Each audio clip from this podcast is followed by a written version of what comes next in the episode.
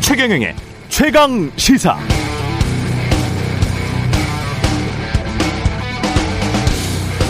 네, KBS 등 방송 3사가 공동 의뢰한 대통령 선거 1차 전화 여론조사 결과가 어제 나왔습니다. 내일이 대통령 선거 투표일이라면 선생님은 누구에게 투표하십니까? 이렇게 하시겠습니까? 이렇게 물었더니 윤석열 39.2%, 이재명 35.2%, 4%포인트 차인데 표본 오차가 95% 신뢰 수준의 오차 범위 플러스 마이너스 2.2%포인트의 조사라서 오차 범위 내 접전인 상황 이렇게 표현해야 되겠습니다. 무엇보다 눈에 띄는 건 이번 대선에 반드시 투표할 것이다 라고 답변한 적극 투표층이 무려 83% 이대로 되면 투표율이 83%가 넘겠다는 그런 예측이 되는데요. 매우 흥미롭습니다. 뉴스 언박싱 마치고 여론조사 분석 자세히 좀 전해드리겠습니다. 네, 안녕하십니까. 2월 18일 세상에 이익이 되는 방송 최경영의 최강시사 출발합니다. 저는 KBS 최경영 기자고요. 최경영의 최강시사 유튜브에 검색하시면 실시간 방송 보실 수 있습니다. 문자 참여는 짧은 문자 50원, 긴 문자 100원이 드는 샵9730 또는 유튜브에 의견 보내주시기 바랍니다. 새로운 기능이 추가된 무료 콩 어플도 많은 이용 부탁드리고요. 오늘 인터뷰 어제 발표된 여론조사 결과 전문가 짚어보고요. 김프로의 정치학 국민의힘 김재원 최고위원 나오고요. 더불어민주당 명예 선대위원장이죠. 추미애 전 법무부 장관도 나옵니다.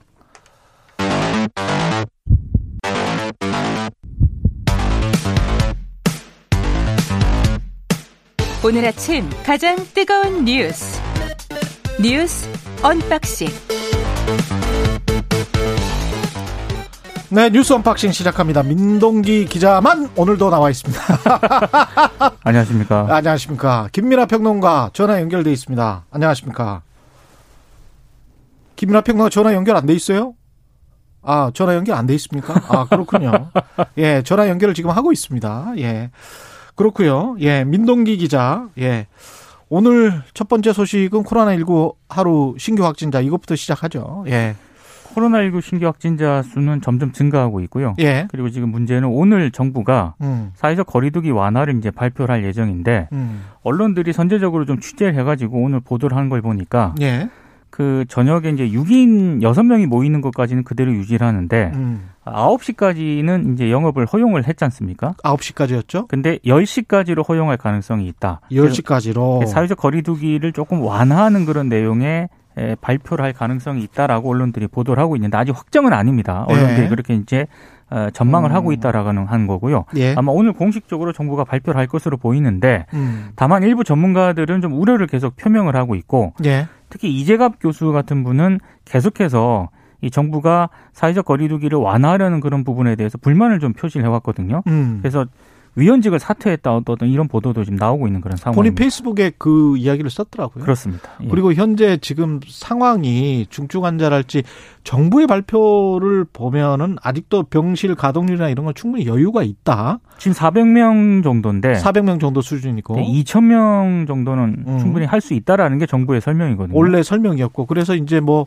그렇게 따지면 뭐 50%도 안 되고 뭐 몇 퍼센트인가요? 한 30% 정도밖에 안 되잖아요. 그렇죠. 그렇죠? 그러니까 이제 충분히 여유가 있다 뭐 이런 건데 현장에서 느끼는 체감 정도는 또 전혀 다른 것 같습니다. 그러니까 이재갑 교수 예. 등이 이제 제기하는 그런 부분들은 예. 의료 인력들의 어떤 그런 감염이라든가 이런 그렇죠. 게 상당히 좀 심각한 수준인데 요양병원 종사자들의 감염도 지금 심각한 수준이다. 그렇죠. 이런 이야기를 했고요. 그러니까 현장에서는 마치 지옥이다 이렇게 예. 아. 이런 표현을 썼더라고요. 그런 표현까지 썼습니다. 정부가 예. 이런 부분에 대해서는 조금 간과하고 있는 게 아닌가 뭐 이런 지적을 하고 있는 상황입니다. 그리고 현장에 지금 계신 의료진들한테 우리가 진짜 감사해야 되는 게 지금 2년이 넘었어요. 그렇죠. 예. 굉장히 힘들 수밖에 없어요. 체력적으로도 그렇고 정신적으로도 그렇고. 김민아 평론가도 그렇게 생각하시죠? 네, 제가 왔습니다. 전화를 통해서. 네. 김민아 평론가는 어떻습니까? 몸 상태는 좀 괜찮죠?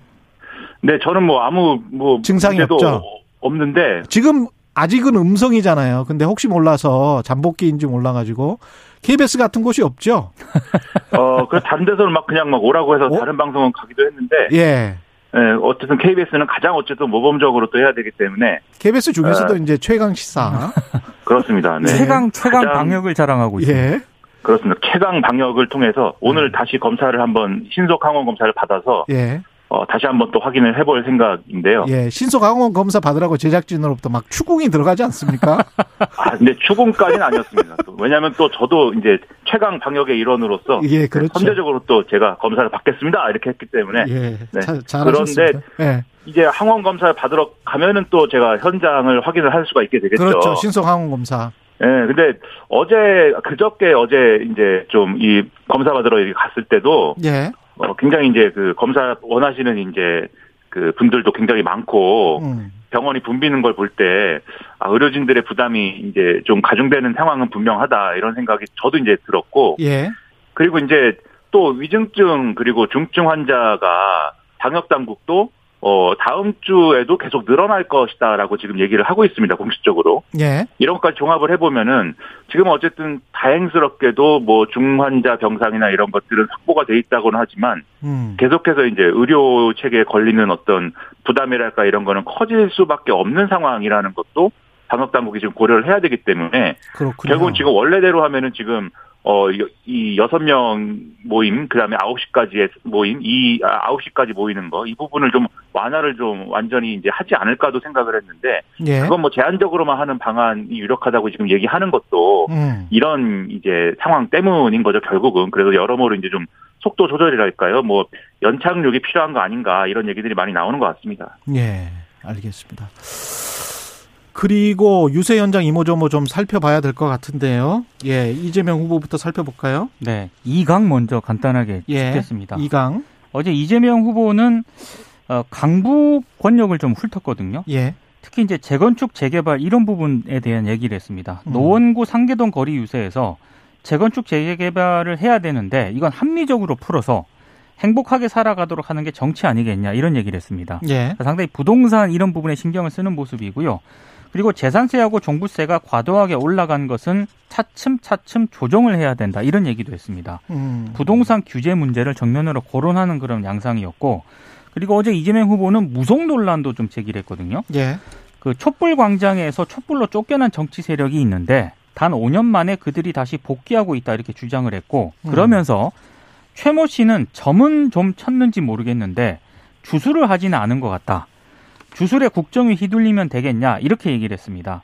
이 윤석열 후보 쪽의 무속 논란을 좀 의도한 그런 발언으로 보이고요. 예. 어, 윤석열 후보는 어제 좀 굉장히 발언 수위가 좀 높았습니다. 예. 수도권 표심 공략에 나섰는데 아, 여권의 정치 보복 공세에 대해서 정치 보복을 누가 제일 잘했느냐? 음. 독일의 나치, 이탈리아의 파시즘, 소련 공산주의자들이 늘 하던 짓이 자기 과오를 남에게 뒤집어 씌우는 것이다 이렇게 얘기를 했고 예. 히틀러나 무솔리니 같은 파시스트들 공산주의자들이 하는 수법이다.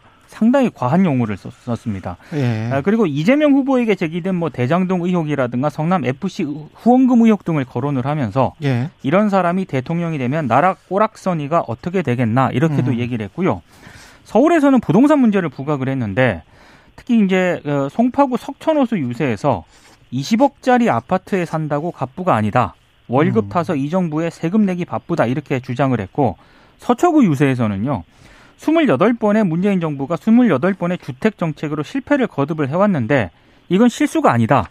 일부러 악의적으로 집값 폭등을 시킨 것이다. 이렇게 주장을 해서 좀 논란이 제기가 됐습니다. 아, 재밌습니다. 이게 진짜 미국 대선이랑 똑같이 가네요. 그거 비슷하게 가고 있습니다. 예. 네. 이 나치 파시즘 공산주의자 나치들과 공산당들은 서로 간에 싸웠는데 2차 대전 때. 예. 근데 이게 사실은 오바마 때도 그랬고 힐러리 클린턴 때도, 때도 그랬고 그랬죠. 네, 트럼프 대통령이 취했던 이 전술하고 똑같은 그렇습니다. 똑같은 지금 표가 나왔어요. 재밌죠? 김연아 평론가. 이게 예. 윤석열 후보가 현장 체질인 것 같아요. 그래가지고 그 유세장에 가면 예. 사람들이 이제 이전까지는 윤석열 후보가 좀 몸, 몸과 발언을 조심해야 되고 음. 이렇게 여러모로 좀 억압적인 상황에 있지 않습니까 들? 예. 근데 이렇게 유세장에 가면 사람들이 막 환호를 하고 있고 윤석열 후보가 어떤 제스처를 취하든 발언을 하든 다들 이렇게 막 어, 열광을 막 하거든요. 그렇죠. 그러다 보니까는 점점 이제 그 발언의 어떤 수위나 이런 것들이 하루가 다르게 또 이렇게 계속 올라가고 있는 것 같아서 음. 오늘 아마 더 나간 발언이 나오지 않을까 싶은데 아무튼 이게 윤석열 후보가 계속 얘기하고 네. 싶어 하는 거는 사실 어, 이 정권이 법치주의를 훼손했다 이런 네. 얘기거든요. 예. 그러면 이제 지금 말씀드린 대로 법치주의를 훼손했고 그게 이제 예를 들면 수사기관의 어떤 위축이나 이런 걸로 이어져서 이 정권에서 있을지도 모르는 어떤 부정부패 사건을 잡지 못하게 됐을 수 있다 뭐 이런 얘기를 하면 음. 되는 건데 이걸 이제 무슨 뭐 전체주의자다 나치다 파시즘이다 공산주의자다 이렇게 가면 예. 이걸 이제 일종의 색깔론이 되는 거죠. 그래서 이런 종류의 이 색깔론을 제기를 이런 식으로 하려면은 음. 단지 뭐 법치주의를 훼손했다 정도가 아니라 더 이제 여러 가지 정말 아 저 얘기가 맞을 수도 있어라고 생각할 수 있는 근거들을 근거? 다양하게 제시를 해야 되는 건데 예. 그런 내용은 없이 이제 밑도 끝도 없이 이제 이렇게 주장을 하는 거는 제가 볼 때는 어 정치의 어떤 어 좋은 정치냐라고 했을 때는 부정적인 측면이 큰 얘기를 지금 하고 있는 것 같다 이런 근데 생각이고요. 이게 또 먹히고 이러, 이걸 또 믿고 있는 분들도 꽤 많기 때문에 일부러 그렇죠. 악의적으로 집값 폭등시킨 것이다. 문재인 정부가 28번의 주택 정책으로 실패를 거듭해 왔지만 실수한 게 아니고 일부러 악의적으로 집값을 폭등시킨 것이다. 이런 생각을 가지고 계신 분들 제 주변에도 꽤 있어요. 근데 저는 예. 그 논리가 잘 이해는 안 됩니다. 왜냐하면 악의적으로 집값을 폭등시켜서 집이 없는 사람이 집을 살 수가 없는 상황이 됐는데 음. 그렇게 해서 집이 없- 없는 사람은 민주당을 지지하게 만들었다라는 게 예. 집을 못 사게 됐는데 왜 민주당을 지지하는 거냐.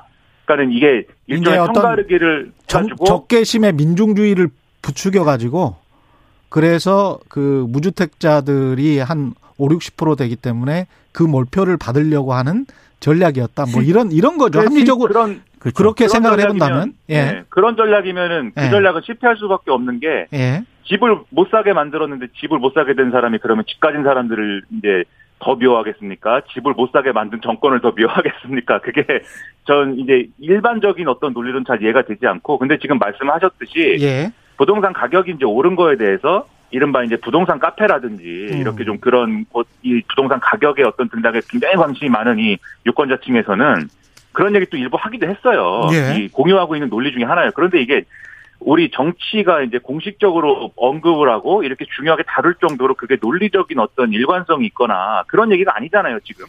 이런 얘기를 이제 유세 중에 이렇게 한 거는 저는 상당히 좀 어, 의문이 있고요. 예. 그리고 이제 이것과 더불어서 이재명 후보도 사실 이재명 후보가 어제 한 얘기는 이렇게 논리를 잘 구성하면 결국 이런 얘기입니다. 이 윤석열 후보가 집권한다는 거는 이제 이, 이 촛불 시위로 이제 퇴출됐던 세력이 돌아오는 것이고 예. 그런데 윤석열 후보는 어쨌든 지금 보수 정당 출신은 아닌 거잖아요. 그렇죠. 그러니까는 이 민주당의 연결고리가- 검찰총장이었죠. 그렇죠. 연결고리가 있어야 되는데 음. 그 연결고리를 이제 주술 논란이다 이렇게 얘기를 하는 거예요. 그래서 아. 과거 정권과 윤석열 후보의 공통점 주술 논란이 있다. 예. 이 점을 강조를 하면서 그렇게 해서 옛날 과거 세력이 돌아오게 될 경우에는 보복을 할 것이다. 그게 이제 아. 적폐 수사에 대한 발언에 대한 이제 문제 제기죠. 그렇죠. 이렇게 서사를 만들어 가지고 결국 윤석열 후보 집권이라는 게 정권 교체가 아니고 어. 아, 정권 교체이기도 하겠지만 그 정권 교체라는 건 결국 역사의 후퇴다 이제 이거를 얘기하는 건데 음. 근데 이것도 사실 결론적으로 말씀드리면은 뭐 그런 주장을 할 수 있겠지만 정파적으로 음. 이게 결국 과거에 대한 어떤 의제거든요. 결국 과거가 돌아온다라는 것이고 과거에 방점을 두는 의제인데 저는 뭐 이런 주장이 정치적으로 뭐 할 수 있는 주장이지만 또 유세나 이런 것에서는 좀 미래를 얘기하고 민생을 얘기하고 뭐 그랬으면 좋겠어요. 이제 그런 얘기보다는 이런 좀 어, 다른 부분을 떠올리게 하는 얘기들을 양 후보가 다 하고 있어서 우려가 많이 되고 이재명 후보는 본인의 집값도 많이 오른 모양입니다. 그래서 집값이 올라서 세금이 오르니 화가 나죠. 나도 화가 난다라고 얘기하는 걸 볼 때. 근데 이것도 좀 종합적인 로드맵으로 접근할 필요가 있는 것 같고 그냥 세금을 이제 완화해야 된다 이렇게 얘기만 하는 걸로는 좀 여러모로 이제 좀 수밀 관한 접근은 또 아니지 않나 좀 이런 생각이 듭니다. 그렇죠. 지금 뭐 민주당 같은 경우는 선거 때 그리고 조금 좀 몰릴 때는 꼭 재산세를 조정해야 된다 이런 이야기를 하다가 이 보통 이제 집권을 하고 나면은 종부세랄지 재산세를 또 강하게 그렇죠. 들고 나왔기 음. 때문에 이걸 얼마나 또 국민들이 믿어줄지는 모르겠어요. 게다가 이제 민주당의 검찰총장이라는 게 총장이었다는 게 굉장히 아픈 고리이기 때문에 이, 그렇죠. 이, 이 고리를 끊는 게 사실 민주당으로서 논리가 참 궁색해질 수밖에 없는 그런 상황인 거는 맞습니다, 또. 예. 그렇고요. 이제 안철수 후보는 선거운동을 전면 중단한 상태고 심상정 후보는 계속 그 노동 후진국 이걸 강조를 하고 있습니다. 어제 안철수 예. 후보는 온종일 유세차 사고로 숨진 지역 선대위원장하고 운전기사 빈소를 계속 지켰고요. 발인식이 끝나는 19일 이후에야 선거운동을 재개할 것으로 일단 이렇게 얘기가 좀 나오고 있고, 근데 21일에 법정 TV 토론 있지 않습니까? 여기에는 참석을 하겠다라고 입장을 밝혔습니다. 국민의당도 지금 고민이 좀 깊어지고 있는 것 같아요. 왜냐하면 야권 후보 단일화 제안을 했는데 거기에 따른 어떤 논의가 지금 진전이 안 되고 있고 음. 국민의힘 쪽에서는 안철수 후보가 지금 결단을 해야 되는 것 아니냐 이런 목소리가 계속 나오고 있거든요. 예. 일단 이 상황을 좀 봐야 될 것 같고요. 심상정 정의당 후보는 방금 말씀하신 것처럼 어, 울산에 가서 특히 현대중공업 정문 앞에서 조선업종 노조 연대회의와 정책 협약식을 체결을 했는데 어, 노동 쪽에 상당히 좀 관심을 집중을 하고 있습니다. 특히 이 윤석열 후보하고 이재명 후보 두 후보를 좀 강하게 비판을 했는데 제1야당 후보는 일주일 120시간 노동을 외치면서 최저임금제 없애자고 주장을 하고 있고 음. 주 52시간제도 폐지하자고 한다. 이건 반노동 인식을 넘어서 노동 혐오로 가고 있다라고 비판을 했습니다. 그리고 어 이재명 후보를 겨냥해서는 노동 정책을 제대로 내지 않고 오로지 기업하기 좋은 나라를 만들겠다는 말만 연일 외치고 있다. 예. 이렇게 좀 비판을 했습니다. 음. 그러니까 이게 심상정 후보는 이제 호남에서는 주로 이제 이재명 후보에 좀 타겟팅을 해가지고 강한 발언을 많이 했는데 예. 지금 이제 울산에? 가서는 예, 양당 후보를 이제 다 겨냥해가지고 예. 그빈 공간을 좀 차지하려고 하는 이런 모습인데 음. 이게 심상정 후보가 양당 후보 비판하는 이런 목소리를 지금 키워야 되는 또 이유 중에 앞서 말씀하신 안철수 후보가 지금 유세를 중단한 상황이기 때문에 예. 안철수 후보의 빈자리까지 이제 좀 신상정 후보가 치고 들어가야 되는 그런 또 측면들이 있어요. 음. 그러다 보니까 이제 양당 후보에 대한 비판 앞으로도 강화될 것 같고, 예. 그다음에 안철수 후보의 경우에는 지금 이, 이 유세 중단 상황을 놓고 이제 단일화가 되는 거냐 안 되는 거냐 양쪽 얘기가 또 양쪽의 전망과 얘기가 또 다른데, 음. 윤석열 후보 측은 지금 어쨌든 조문도 갖고 그리고 이제 안철수 후보가 유세를 중단해서 동력이 많이 떨어지고 있기 때문에 이 주말 정도에 좀 이렇게 두 후보가 만나가지고 어. 뭔가 단일화에 대한 담판을 짓지 않겠느냐 이런 얘기를 언론을 통해서 좀 하는 것 같고요. 그리고 그런 이야기가 계속 흘러나오더라고요 여의도에서. 예. 그렇죠. 그렇죠. 근데 이제 그 얘기에 예. 출처나 이런 걸 잘 보면 어쨌든 국민의힘 그 예. 예. 얘기가 예. 또 국민의당은 이제 이 언론을 통해서는 어. 오히려 이제 이 돌아가신 분들이 있기 때문에 안철수 어. 후보가 더더욱 이제 물러날 수가 없는 거 아니냐 어. 이런 얘기를 또 하고 있는 상황인데 저는 이게 지지율이나 이런 것의 영향이나 이런 것을 좀 봐야겠다고 생각을 했는데 이번 주에 나온 이래 여론조사나 이런 것들을 종합을 해보면 안철수 후보 지지율이 뭐 큰 변동은 없는 것 같아요. 지금. 8% 정도. 예.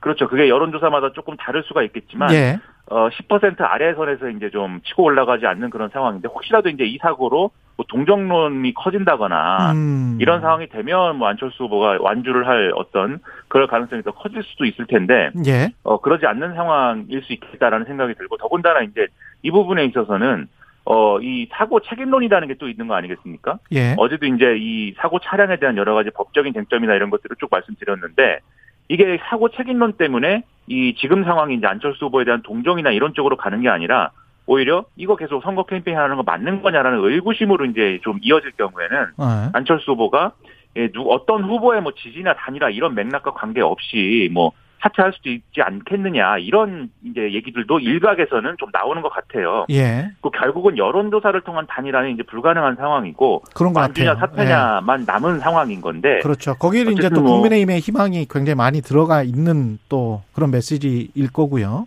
예. 그렇죠. 그래서 예. 조만간 아무튼 뭐 이 완주냐 사퇴냐는 사퇴냐는 좀 예. 분명해지지 않을까 생각을 합니다. 이재명 후보와 관련해서 이제 국민의힘이 제기한 또 다른 의혹은 옆집 의혹이고 윤석열 윤석열 후보의 메시지 담당이 여성을 불법 몰카 촬영했다는 혐의로 지금 경찰서 에서 조사를 받았었습니까? 예, 입건을 예. 한 그런 상황인데요. 일단 예. 이재명 후보와 관련된 옆집 의혹은 TV조선이 일단 보도를 한 거거든요. 예. 그러니까 2020년 8월 경기주택도시공사가 직원 합숙소 용도의 경기도 순회동 아파트를 2년간 9억 5천만 원에 전세 계약을 했는데 예. 이곳이 마치 당시 경기지사였던 이재명 후보 자택 바로 옆집이라는 겁니다. 이 보도 이후에 국민의힘 쪽에서는 이재명 후보 공약 준비와 같은 대선 준비를 이곳에서 한 것 아니냐 이렇게 이제 의혹을 제기한 거고요. 그러면서 김기현 국민의힘 원내대표가 경기도 법인카드로 초밥, 샌드위치 등 30인분이 이재명 후보 집으로 배달이 되고 경기주택도시공사가 이 후보 자택 옆에서 전세 계약을 한 것 이걸 퍼즐로 맞춰보면 아. 이상한 사실이 의문이 생긴다라고 이제 의혹을 그 제기한 겁니다. 합숙소에서 같이 대선 준비를 하면서 그 사람들이 먹었다. 라고 의혹을 제기한 거죠. 국민의힘이. 예. 여기에 대해서 민주당은 처음 듣는 얘기다. 예. 사실 무근이다라고 반박을 했고요. 음. 그리고 당시 공사 사장이었던 이현욱 변호사도 직원 복지 차원에서 합숙소 계약을 한 것으로 안다. 이재명 후보가 옆집에 산다는 것도 처음 알았다 이렇게 해명을 했고 예. 경기 주택 도시공사 측의 해명도 원거리 출퇴근이 어려운 신입 직원 관사다. 그리고 음. 실제로 직원 4명이 합숙소로 사용하고 있다. 이렇게 해명을 하고 있습니다. 예. 근데 이게 이 집이 뭐 이재명 후보의 옆집이다라는 거는 저는 우연의 일치일 수도 있다고 보는데 예. 근데 이 네 명의 지- 이 직원들이 출퇴근하면서 뭐 이재명 이 당시 지사를 한 번도 못 봤을까 그건 좀 의문이긴 하지만 예. 어쨌든 이게 어쨌든 어 경기주택도시공사하고 경기도는 어쨌든 산하기관과 뭐 이런 관- 지자체의 관계이기 때문에 음. 뭐 우연의 일치일 수 있습니다. 근데 여기서 이제 설명이 돼야 될 것은 결국은 이제 그 초밥하고 그 샌드위치라든가 이런 다량의 식재료를 이제 어떻게 했느냐 이 그렇죠. 부분인 거잖아요. 그걸 또 국민의힘은 계속 이제 문제 제기를 하- 하기 위해서 일종의 이제 점선을 한번 맞춰온 거예요. 그렇죠. 지금. 그렇죠. 예. 그래서 이것이 왜 이렇게 됐는지를 이재명 음. 후보 측이나 경기도가 잘 설명을 하면, 음. 그러니까 이 초밥과 샌드위치의 행방을 잘 설명을 하면, 예. 그러면 이제 이 의혹은 이제 민주당이 주장하는 대로 아 이게 우연의 일치다 이렇게 이제 얘기가 될 수도 있는 것인데, 예. 근데 이게 설명이 안 되면은 결국은 이제 상상하게 되는 거거든요. 예. 이 바로 옆에 이 경기주택도시공사 합숙소가 있는데 거기다가 왜 그러면 그런 밥이나 이런 것들을 이재명 후보는 왜 갖다 줬을까? 그렇죠. 그게 공식적으로는 이분들의 점심값을 지출하지 못하는 어떤 상황이 있는데 또 점심을 주지 않을 수 없는 어떤 그런 사정이 있었기 때문에 그건 뭘까 이렇게 예. 상상하게 되는 거고 국민의힘은 그래서 그게 이제 뭐 대선 조직 아니냐 이렇게 주장을 하고 있는 거예요. 예. 그래서 이거를 이제 효과적으로 반박을 하려면 그런 이 법인카드 사용 내역이라든가 이런 것들에 대한 좀더 진전된 해명이 필요한데 필요하다. 그렇죠. 음. 그게 잘 지금 진도가 안 나고 있어서 진도가 음. 안 나가고 있어서 이 얘기는 좀 더 오늘도 아마 또 나올 것 같습니다. 빌미를 계속 주고 있다. 그렇습니다. 윤석열 국민의힘 대선 후보의 메시지를 담당해온 비서관, 국회의원 비서관이 지금 불법 촬영, 여성을 불법 촬영했다. 그이 비서관은 지금 입건이 돼 있네요. 이 비서관은요 지난 예. 16일 오전 서울의 한 호텔에서 여성의 신체 일부분을 무단으로 촬영한 혐의로 112 신고가 접수가 됐는데 호텔에서 그렇습니다. 예. 일단 피해자 조사를 경찰이 마무리한 그런 상황이, 상황이고요. 피해자는 여성. 네, 예. 해당 비서관을 조만간 소환해 조사할 예정인데 해당 비서관은 현재 면직 처리가 됐다라고 합니다. 음. 근데 지금 해당 비서관이 국민의힘 선거대책본부에서 윤석열 후보의 메시지 업무를 담당해 온 것으로 확인이 됐고 예. 그래서 민주당이 어제 기자회견을 통해서 이 문제를 집중적으로 제기했습니다. 윤석열 후보가 해당 비서관이 어떤 업무에 관여했는지를 철저히 밝히고 음. 그리고 이준석 대표는 당 대표로서 피해자와 국민에게 사죄하라고 촉구를 했고요. 어, 일단 정의당도 어제 논평을 냈는데 예. 비서관 해촉하면서 꼬리 자르기로 어물쩍 넘어갈 게 아니라 윤석열 후보는 분명한 사과와 함께 책임 있는 입장을 밝혀야 할 것이다. 이렇게 이제 논평을 냈습니다. 본인은 아직까지 예.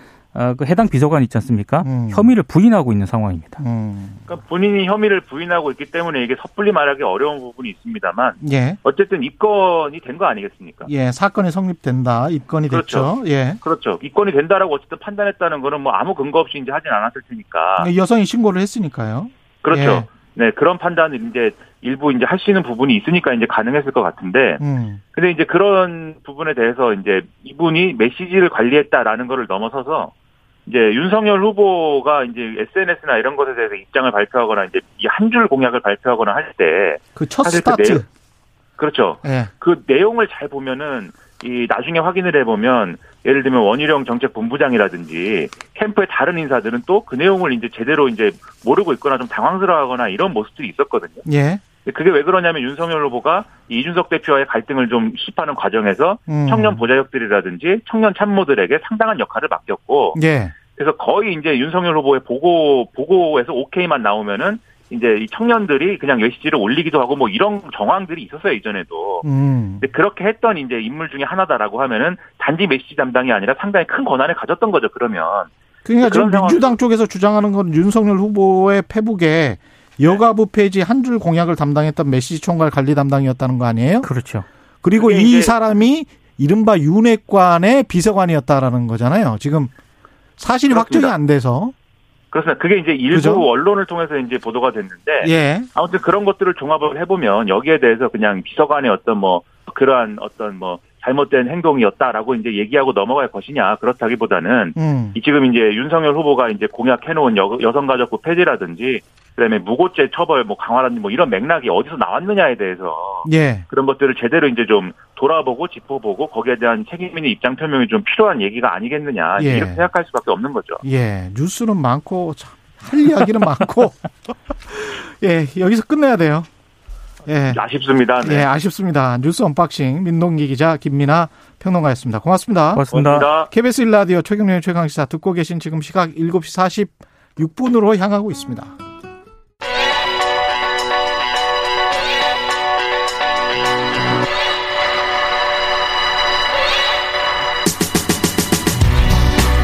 네, 최경영의 최강시사 매주 금요일마다 여야 대선 주자 관련 여론조사 살펴보고 있습니다. 여러 여론조사 전문업체 메타보이스의 김봉신 대표 자리하셨습니다. 안녕하세요. 안녕하십니까.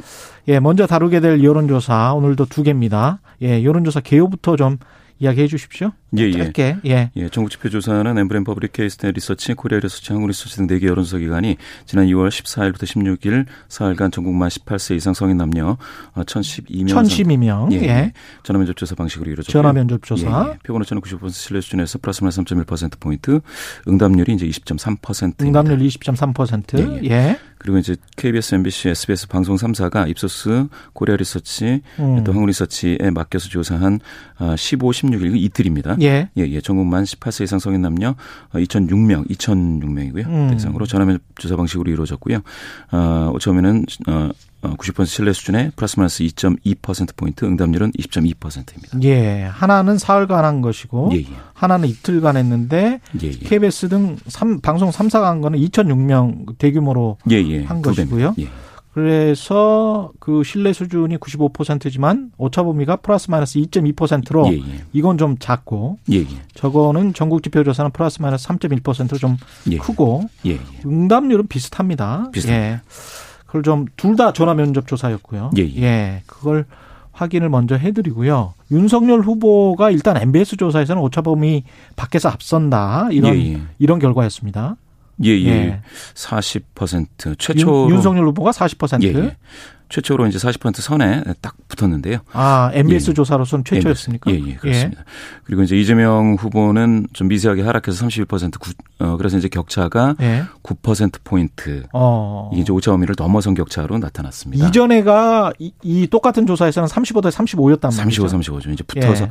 세번 정도는 붙은 게 돼서 한 지난 한 4주 동안 예. 이게 이제 중간에 2주 간격이 있어서요. 음. 4주 동안은 이제 완전히 비슷했는데 예. 아주 비슷했는데 지금은 좀 벌어졌습니다. 어, 이 이유가 뭐라고 분석됩니까? 이게 사실은 MBS 조사가 이제 월화수 조사인데요. 예. 직전 일요일에 안철수 후보가 단일화 제안이 있었습니다. 아, 그랬군요. 예, 예. 예. 그렇다 보니까 이제 고관여 보수 성향 유권자가 음. 여론조사 응- 응답에 대한 적극성이 상당히 강해졌죠. 아. 예. 그렇게 해석을 하신다면 뭐 예. 이해도 될 법합니다. 예. 예. 이번에 그리고 더군다나 이제 MBS 조사가 예. 처음으로 이제 유난 단일화 문항 두 개를 넣었습니다. 윤, 아, 그 전에는 단일화 문항을 단일화 문항이 없었습니다. 않았군요. 예, 만약에 예, 예. 민주당 지지자인데 단일화 문항에서 예, 예. 어 나는 단일화에 관해서 별로 찬성하지 않고 기분 예, 나빠 예. 그래서 전화를 중간에 끊어버리면 예, 예. 잡힙니까? 그 전에 대답했던 것들이 그거는 이제 없어지죠. 없어지죠? 유효 표본이 아니죠. 아 예, 그렇게 되는군요. 예, 예. 현- 현재 지, 지 후보를 계속 지지하겠다는 응답 예, 이게 예. 지금 78% 바꿀 수도 있다는 응답이 21%면 예. 부동층이 이제 계속 줄어들고 있다. MBS 조사에서도 예, 이거는 확인이 됩니다. 충분히. 예, 예. 예. 그런데 이제 바꿀 수 있다가 21%면 어, 뭐, 다섯 명 중 한 명이 바꿀 수 있다고 하는 거니까 이제 상당히 많고요. 윤 후보 지지자 중에서 18%가 이제 바꿀 수 있다고 응답을 했고, 이 후보 지지자 중에서는 이거보다는 적습니다. 음. 12%가 아, 바꿀 수 있다고 해서 좀 상대적으로 적은 분포입니다. 예. 예, 예. 그 다음에 정당 지지도 역시 국민의힘 상승세가 이게 눈에 띄고요. 4% 포인트 상승했고 예, 예. 민주당은 변동이 없습니다. 예, 예. 예. 그런 상황이고 또 다른 여론조사 방송 3사가 공동으로 이거는 이제 후보 등록 이후에 처음으로 실시해서 1차 이제 대선 합동조사라고 부를 수가 있겠습니다. 예, 예. 이재명 윤석열 후보 5차 범인의 접전입니다. 예, 예. 이게 2,000명이어서 아까 말씀 주신 대로 오차 범위가 좀 좁아서요. 예. 예, 예. 그렇지만 이제 격차는 4%포인트 났습니다. 그렇죠. 35.2 대 39.2. 39.2. 그래서 예. 4%포인트로 오차 범위 이내에서 격돌하고 있는 상황이고요. 예. 아무래도 이거는 이틀 동안 2,000명을 조사하다 보니까 하루에 1,000명.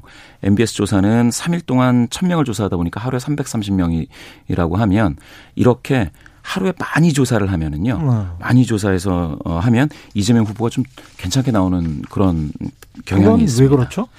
아무래도 하루에 많이 조사하다 보면 이 응답 적극성이 다소 좀 떨어지는 어. 그런 사람들도 다 좀 응답자로 어, 표본으로 이렇게 잡다 보니까 아. 그렇게 되면 이재명 후보가 조금 좋아지는 그런 음, 패턴이 나타나고요. 그렇군요. 그리고 예, 예. 요, 요 조사는 월요일이 아닙니다. 화수 이틀입니다. 그래서 화수 이틀 동안 예, 안철수 그 단일화 발언, 단일화 아, 제안 예. 여기에 영향에서 조금 벗어나 있는 거죠. 조금은 벗어나 있다. 예, 예. 지지 여부와 상관없이 누가 대통령에 당선될 것 같냐. 이 예, 조사에서는 6.3% 포인트로 예, 예. 윤석열 후보가 46.3% 이거는 오차 범위를 벗어난 거잖아요. 벗어났습니다. 예. 예. 그리고 이제 MBS에서는 48대 32로 이거는 지난주보다도 이제 더 크게 벌어졌는데요. 예. 이게 제 느낌에는 ARS 조사 중에서 일부 계속해서 이제 윤석열 후보가 앞선다, 앞서니까. 앞선다, 막 이런 얘기하니까 주변 이야기도 그렇고 그렇습니다. 여론도 면접. 여론이 그런 거 예. 아닌가? 그렇죠. 그런 좀- 사람들의 생각? 예, 예. 예. 그래서 전화 면접에서 당선 가능 예상 응답이 윤석열 후보가 많아지고 음. 나중에는 전화 면접 지지율에도 이제 반영이 되는 예. 이런 선행 지표로서 어, 기능하고 있습니다. 이재명 후보 입장에서는 마음이 좀 다급할 수밖에 없겠네요. 계속 이렇게 여론조사가 나오면 예, 예. 어떤 전략이 필요할까요? 지금 전략으로 따진다면 음. 이게 사실 계속해서 이렇게 나오면 ARS에서 네. 막 이렇게 어 윤석열 후보가 크게 앞선다 이렇게 다- 되면 그 과거 2007년 대선처럼 어. 민주당 지지자들이 좀 이렇게 좀 실망을 해서 아. 열패감 때문에 투표 자체를 포기하는 경우도 있을 수가 있거든요. 아, 그렇게 될 수도 있겠군요. 예, 예. 뭔가 이제 적극적으로 국민 관심을 모을 수 있는 어. 그런 이슈 파이팅을 좀 선제적으로 좀 해야 되지 않겠느냐. 음, 예, 예. 그렇군요. 예, 예. 윤석열 안철수 단일화에 대해서는 방송 3사 조사가 예. 어, 어떻게 나왔나요? 이거는 윤석열 예. 후보로 단일화될 경우에는 이재명 윤석열, 예, 6.9% 포인트 격차로 윤석열 예. 후보가 우세하다 이렇게 예. 나왔고요. 안철수, 후보로는 후보로 나왔을 땐 두뭐 뭡니까 이재명 후보도 좀 낮아지고 안철수 후보도 좀 낮아졌는데 격차도 약간 좀 미세하게 줄어들어서 5.4. 5.4% 포인트. 근데 여하튼 단일화 후보가 이긴다. 이긴다. 네. 어, 누가 단일화해도 이긴다 이렇게 볼 수도 있는데 예. 예, 예. 또 달리 보면 사자 대결에서 윤안 합보다는 지금 삼자 대결에서 윤이 좀 적게 나옵니다. 아, 그래서 그 완전히 안철수 후보 지지세가 다 붙는 게 아니고 분산된다 이렇게도 볼 수 있는 거죠. 예. 이게 지금 반드시 투표할 것이다. 예, 나는 예. 적극적 투표층이 KBS를 비롯한 방송 3사 같은 경우도 83%인가 나왔잖아요. 예, 굉장히 예. 높게 나왔던데. 예, 예. 이거는 그 대선 나중에 이제 투표 당일 날에 예, 예. 실제로 이렇게 될까요? 어떻게 보세요? 아닙니다. 적극 투표 예. 어, 응답이 적극 투표하겠다는 응답이 항상 투표율보다 더 높았습니다. 아, 예, 그래요? 응답이 더 많았습니다. 예. 아, 그렇군요. 예, 예. 이 정도로 적극적이지는 않군요. 예, 예. 예전 이제 임박하면 적극 투표 의향 비율이 막 90% 육박하거나 넘는데요. 어, 실제 투표율은 대선은 한 70% 중반이라고 보시는 게 마- 맞을 것 같습니다. 예, 여기까지 하겠습니다. 다음 주에는 또 어떤 조사가 나올지 예, 예. 계속 바뀌고 있습니다. 지금 예. 상황은 아직까지는 초박빙이다. 그렇게 정리를 해보겠습니다. 여론조사 전문업체 메타보이스의 김봉신 대표였습니다. 고맙습니다. 감사합니다. 예.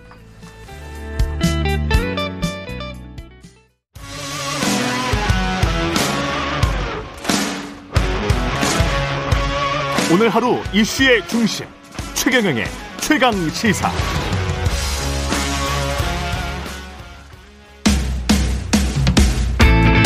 여의도 정치구단 김재원이 말한다. 김프로의 정치학. 네, 여의도 최고의 전략가 정치구당 국민의힘 김재원 최고위원과 여의도 정치 구석구석을 들여다보겠습니다. 월간 김프로의 정치학 김재원 국민의힘 최고위원 나오셨습니다. 안녕하세요. 안녕하세요. 예. 딩가딩가 이 로고송 괜찮으시죠? 로고송은 이제 주의를 끌고, 예. 어, 그 다음에 이제 조금 흥을 돋구고, 예. 그 후보에 대해서 좀 친근감을 느끼게 만드는, 어. 어, 그런, 어, 필요에 의해서 예. 모든 후보들이 사용을 하는데, 음. 이번에는 음. 저 로고송을 참 잘 만든 것 같습니다. 예. 윤석열 후보 그 로고송 말씀하시는 거죠? 그렇죠, 물론. 물론 그렇죠. 이재명 후보 로고송은 제가 아직 못 들어봤습니다. 못 들어봤는데 네. 윤석열 후보 로고송은 어떻게 시작합니까? 어, 갑자기 제가 하여간 뭐 흥겹고 네. 즐겁게 잘 만들고 있다. 네. 예. 지금 현재 상황은 지금 여론조사 나온 게 뭐 5초 범위 내 방송 3사는 그렇긴 합니다만 분위기 자체는 분위기뿐만 아니고 예. 얼마 전에는 MBS 어, 그 지난주까지만 해도 예. 이재명 후보가 근소하게 에, 미세하게 앞서는 여론조사도 하나 정도 나왔었지만 예. 그조차 이제 어, 전부 뒤집혀서 예. 순위로는 모든 여론조사가 이- 저 윤석열 후보가 1위, 어. 이재명 후보가 2위, 안철수 후보가 3위 어. 이런 식으로 이제 굳어져 가는 거거든요. 여론조사로는. 근데 이제 여론조사마다 어떤 경우에는 좀 저 그 오차 범위 내지만 어 격차가 조금 그 크지 않고 어떤 예. 경우는 좀 크고 이런 여론조사들은 있는데 음. 제가 보기에는 어, 이른바 그 샤이 이재명 그러니까 이재 민주당을 지지하면서도 또는 민주당 성향이면서도 이재명을 지지한다고 드러내놓지 못하던 분들도 이제 여론조사에서 자신의 그 의사를 표현하는 단계에 와 있기 때문에 음. 어, 그런 것이기 때문에 이게 이제 조금 더 지나면 거의 현장 투표 이후에 예. 그 득표 순위와 거의 흡사하게 되지 않을까 생각을 합니다. 항상 음. 여론조사가 이제 투표 어, 날짜에 가까워질수록 결국 이제 그 득표율과 비슷해져 가는 경향이 있거든요. 예. 그래서 지금은 제가 보기에 이제 이른바 샤이 이재명들 어, 즉, 뭐, 내가 민주당이긴 하지만 이재명 저분을 어떻게 내가 찍는다고 이야기할 수 있느냐, 뭐, 예. 그런 분들이 좀 있었던 것 같은데 그분들도 이제 여론조사에 반영되기 시작했다고 봅니다. 투표율은 당연히 투표율은 얼마나 될 거라고 예측하세요? 과거 투표율에 비슷하거나 예. 아, 그 수준이 아닐까 조금 음, 과거 투표율이면 한 70%? 70%에 수렴하지 않을까 생각합니다. 대선 보통 70%. 예. 가장 뭐 치열했을 때가 80%가 좀 넘었었는데 70% 정도 그러면 양 진영이 다 모이는 뭐 그런 선거가 되기는 될 것이다. 예, 예. 오미, 크론그 코로나 19의 영향도 있고 예. 또 어, 조금 대선 과정에서 과거보다는 어, 응집도가 조금 떨어질 수도 있기 때문에 한 70% 정도로 예상하고 있습니다. 그렇군요. 그 국민의힘 내부적으로는 뭐 대세론 같은 것들을 지금 이야기하기 시작 했습니까? 어떻습니까? 아직은 조심스럽고요. 예. 어, 특히 이제 그 지금 선거 운동의 초반이거든요. 예. 이럴 때일수록 더 겸손하고 어. 조심스럽게 가야 하고요. 어. 어, 지금은 이제 예민한 시기이기 때문에 약간의 그 어, 잘못도 커, 커 보일 수밖에 없고 예. 어, 후보의 선거 운동에 영향, 영향을 미칠 수도 있기 때문에 모두 다 조심스럽게 지켜봐야 된다고 생각합니다. 안철수 후보는 지금 뭐 선거 시작하자마자 그런 일을 당해서 좀 안타깝습니다만은 그 어떻게 보세요? 이게 선거에 어떤 영향을 미칠 거라고 보십니까? 안철수 후보 결정에도 영향을 미칠까요? 아무래도 뭐 안철수 후보의 그 결정이나 모든 예. 저그 안철수 후보의 앞으로 그 방향을 정하는 어, 심리적인 저 상태에 영향을 미치지 않겠습니까? 저는 안철수 후보께서 이번 대선에 음. 그, 그 어떤 때보다도 더 강력한 의지를 가지고 어, 출마를 했다고 느꼈었거든요. 예.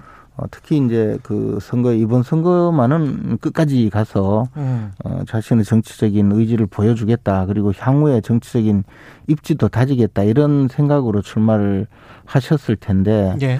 초기 단계에 그, 저, 그 선거 운동원이라고 볼 수 있는 어. 어, 핵심 당직자 또 어, 선거를 도와주는 분들이 사망하고 음.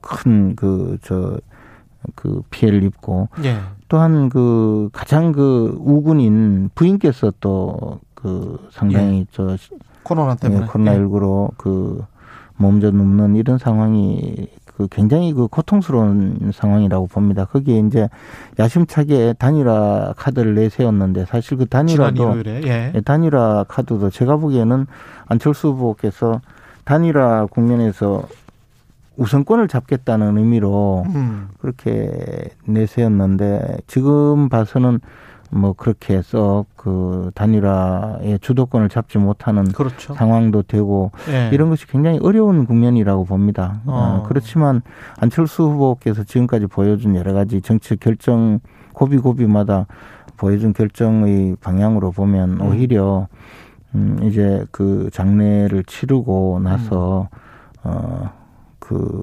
완주를 선언하고 독자적으로 갈 가능성도 굉장히 높다고 봅니다. 완주를 선언하고 독자적으로 갈 가능성. 아, 그게 안철수의 선택일 것이다. 어 그럴 가능성도 큰데요. 예. 어, 또 다른 가능성은 어떻게 보세요? 어, 어차피 이제 안철수 후보께서 지금 상당히 저 어려운 국면에 있기 때문에 예. 그런 현실적인 어 그 선택을 조금 했으면 하는 바람은 있죠.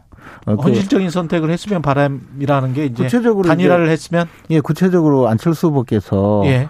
어, 정권 교체의 주역이 되겠다. 음. 내가 아, 정권 교체를 이루겠다. 이런 각오를 밝히고 실제 어, 선거 초반부터 음. 또 대통령 후보로서 출마 선을 하면서 지금까지 지속적으로 밝혀온 자신의 그 의지였거든요. 그렇죠. 그런데 어, 지금은 이미 1, 2, 3, 4등은 거의 굳어져 가는 단계거든요. 이 음. 상태로 끝까지 가면 어, 제가 보기에는 제 개인적인 느낌으로는 예. 어, 정권교체의 주역이 될 수는 없는 단계로 갔거든요. 예. 그러니까 정권교체의 주역이 되시려면 음. 어, 가장 확실하게 정권교체를 이룰 수 있는 방법으로 어, 그러니까 후보 단일화에 임해서 음. 어, 정권교체의 주역이 될 수 있고 또 안철수 후보께서 윤석열 후보와 음. 그 협의를 해서 뜻이 맞다면 예. 음, 안철수 후보가 어, 정권 교체를 통해서 대한민국을 어떻게 바꿀 것인지 어. 그런 정치적 이상을 실현하는 계기가 음. 될 수도 있기 때문에 저는 아직도 안철수 후보께서 어, 그런 열려 있다. 여러 가지 결정의 가능성을 두고 음. 깊이 고민하실 거라고 생각하고 있습니다. 윤석열 후보는 지금 내부 홍준표 전 후보 그리고 유승민 전 의원 공개 회동 가지면서 이제 원팀이 완성됐다 이렇게 이제 평가를 해야 되겠죠. 이제 당내에서 예. 그뭐 원팀이 이 되는 문제는 완전히 그, 네. 그 이루어졌고요. 이제는 뭐 완전체로서 선거 운동에 임하고 있고 음. 또 국민들께서 보시기에도 어 우리 당이 이제 하나가 되었구나라고 안심을 하는 단계가 되었다고 봅니다. 예. 이제 사실은 어 우리가 그 정권 교체를 확실하게 이룰 수 있는 남은 그 일은 후보 단일화가 아닐까 생각합니다. 음, 그렇군요. 유승민 전 의원의 역할은 뭐라고 생각을 하세요? 대선 기간 중에도 그렇고. 그 아마 저 종로에서 예. 활동 유세도 하고 예.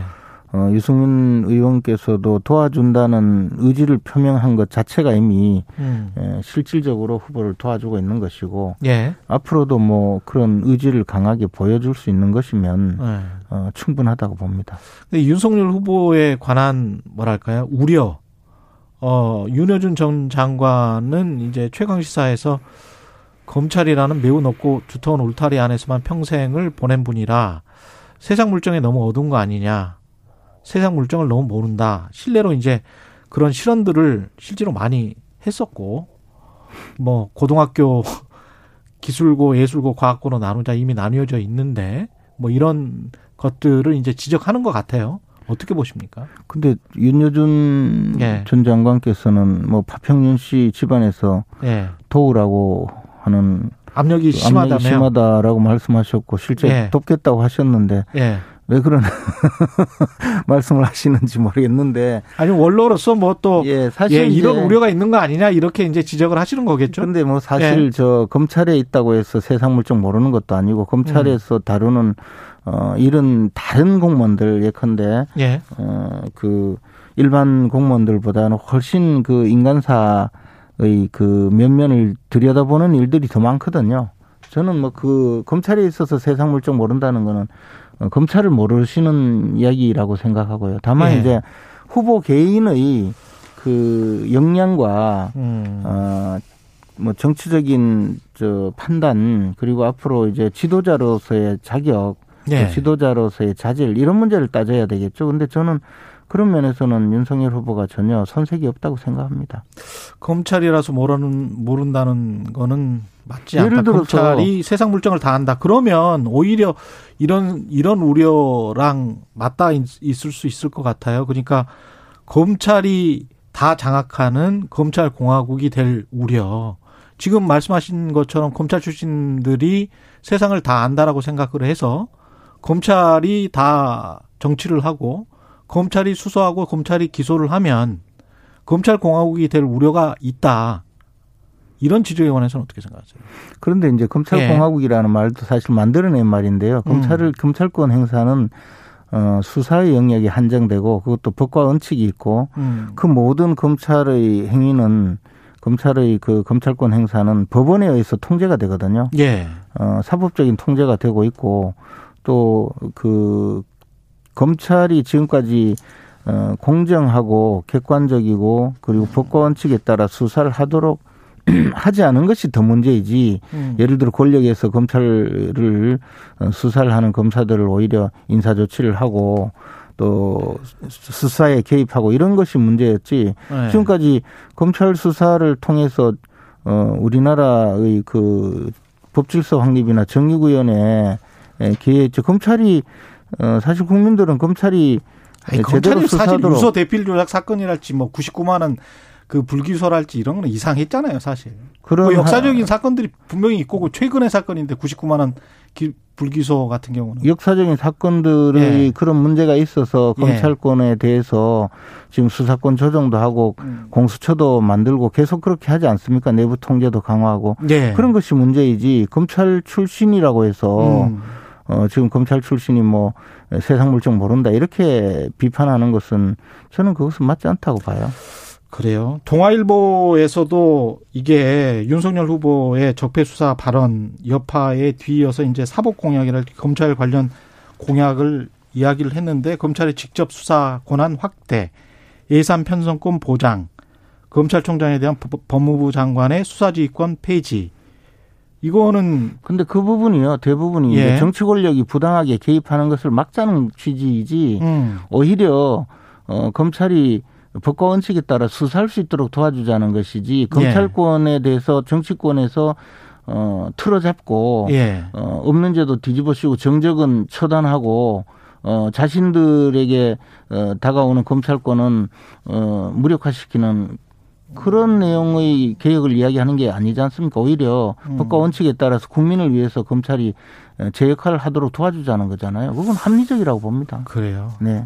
근데 이제 법과 원칙이라는 게 이연령 비연령이 됐었던 사례들이 굉장히 좀 지금 많기 때문에 그것은 사법권이 제대로 예. 어, 독립되고 사법권이 어, 검찰권에 대해서 충실하게 음, 어, 통제를 하도록 하는 것이 훨씬 중요하다고 봅니다. 그렇군요. 그 이 논란은 여기까지만 하고요. 그 다음에 이제 마지막으로 이재명 후보의 옆집 의혹 논란을 이제 국민의힘에서 제기를 했고요. 어 민주, 민주당 쪽에서는 지금 신천지 무속 관련해서 계속 문제 제기를 하고 있는 것 같고요. 네. 어떻게 보십니까? 어, 뭐, 무속 논란이라고 주장하는 분은 뭐, 제가 신뢰, 신뢰할 수 없는 좀 이야기라서 음. 별로 귀담아 듣고 싶지도 않는 이야기인데요. 무속 이야기 나온 것 중에 최근에 확인된 거는 딱 한 가지 같아요. 예. 어, 그걸 무속이라고 보지 않는 분들도 있겠지만, 어, 제가 그 옛날에 그 영화를 보니까 그 세- 수양대군이 예. 그 관상이라는 영화에서 수양대군이 내가 왕이 될 관상인가 이랬잖아요. 근데 이, 이 현대 사회에서 김혜경 씨께서 이재명 후보와 관상가를 만나서 예. 내가 영부인이 될 관상인가요? 물으니까 상대가요. 관상가가 피우마 관상입니다. 이렇게 이야기했어요. 그리고 당신 남편은 살쾡이 관상입니다. 그 코미디잖아요. 그런 그런 것에 대해서 예. 어 우리가 비난하지 않거든요. 어. 어, 뭐, 저, 자신이 그 심적 안전을, 어, 심적 안정을 갖고 또 궁금하기도 하고 어떻게 보는가 그런 문제잖아요. 예. 지금 그 옆집 의혹이라고 흔히 이야기하고 있는 이 내용도 예. 그 경기 주택도시공사 직원이 왜 어. 우리한테 대통령 공약을 만들게 하는가라고 내부망에 글을 올렸고 어. 해필이면 이재명 도지사의 옆집 그것도 네. 한 통로에서 어. 옆집에 있는데 거기에 그 그저 직원 숙소라고 얻어가지고 임원도 들어갈 수 있게 만들고 어. 그리고 우리가 그 저 어, 수행하던 배모 사무관이 네. 그랬잖아요. 예, 예.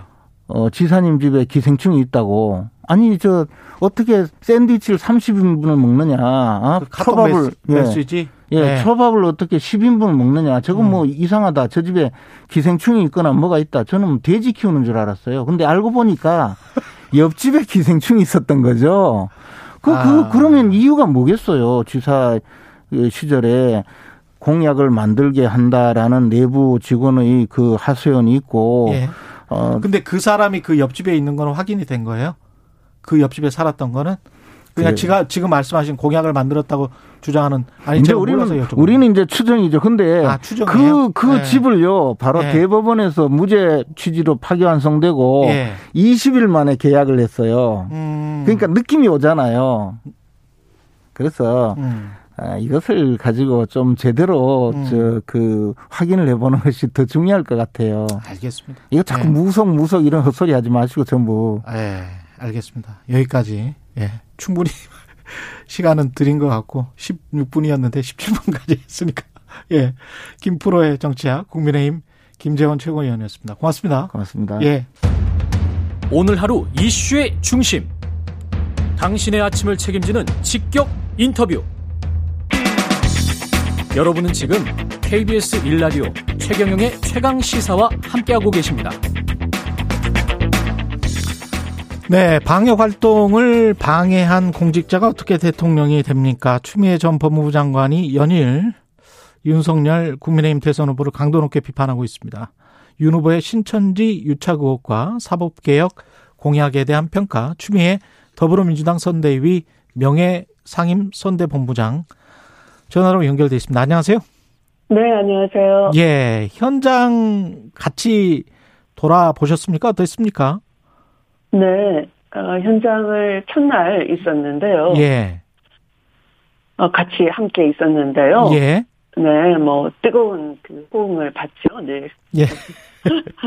그 첫날이 어디였었을까요? 추미애 어, 후보 위원장님. 후보는 부산에서 출발해서 예. 올라오셨고 예, 저는 그 전날 대구에 예. 내려가서 예, 네, 네. 에, 정오 무렵에 유세를 함께 했는데요.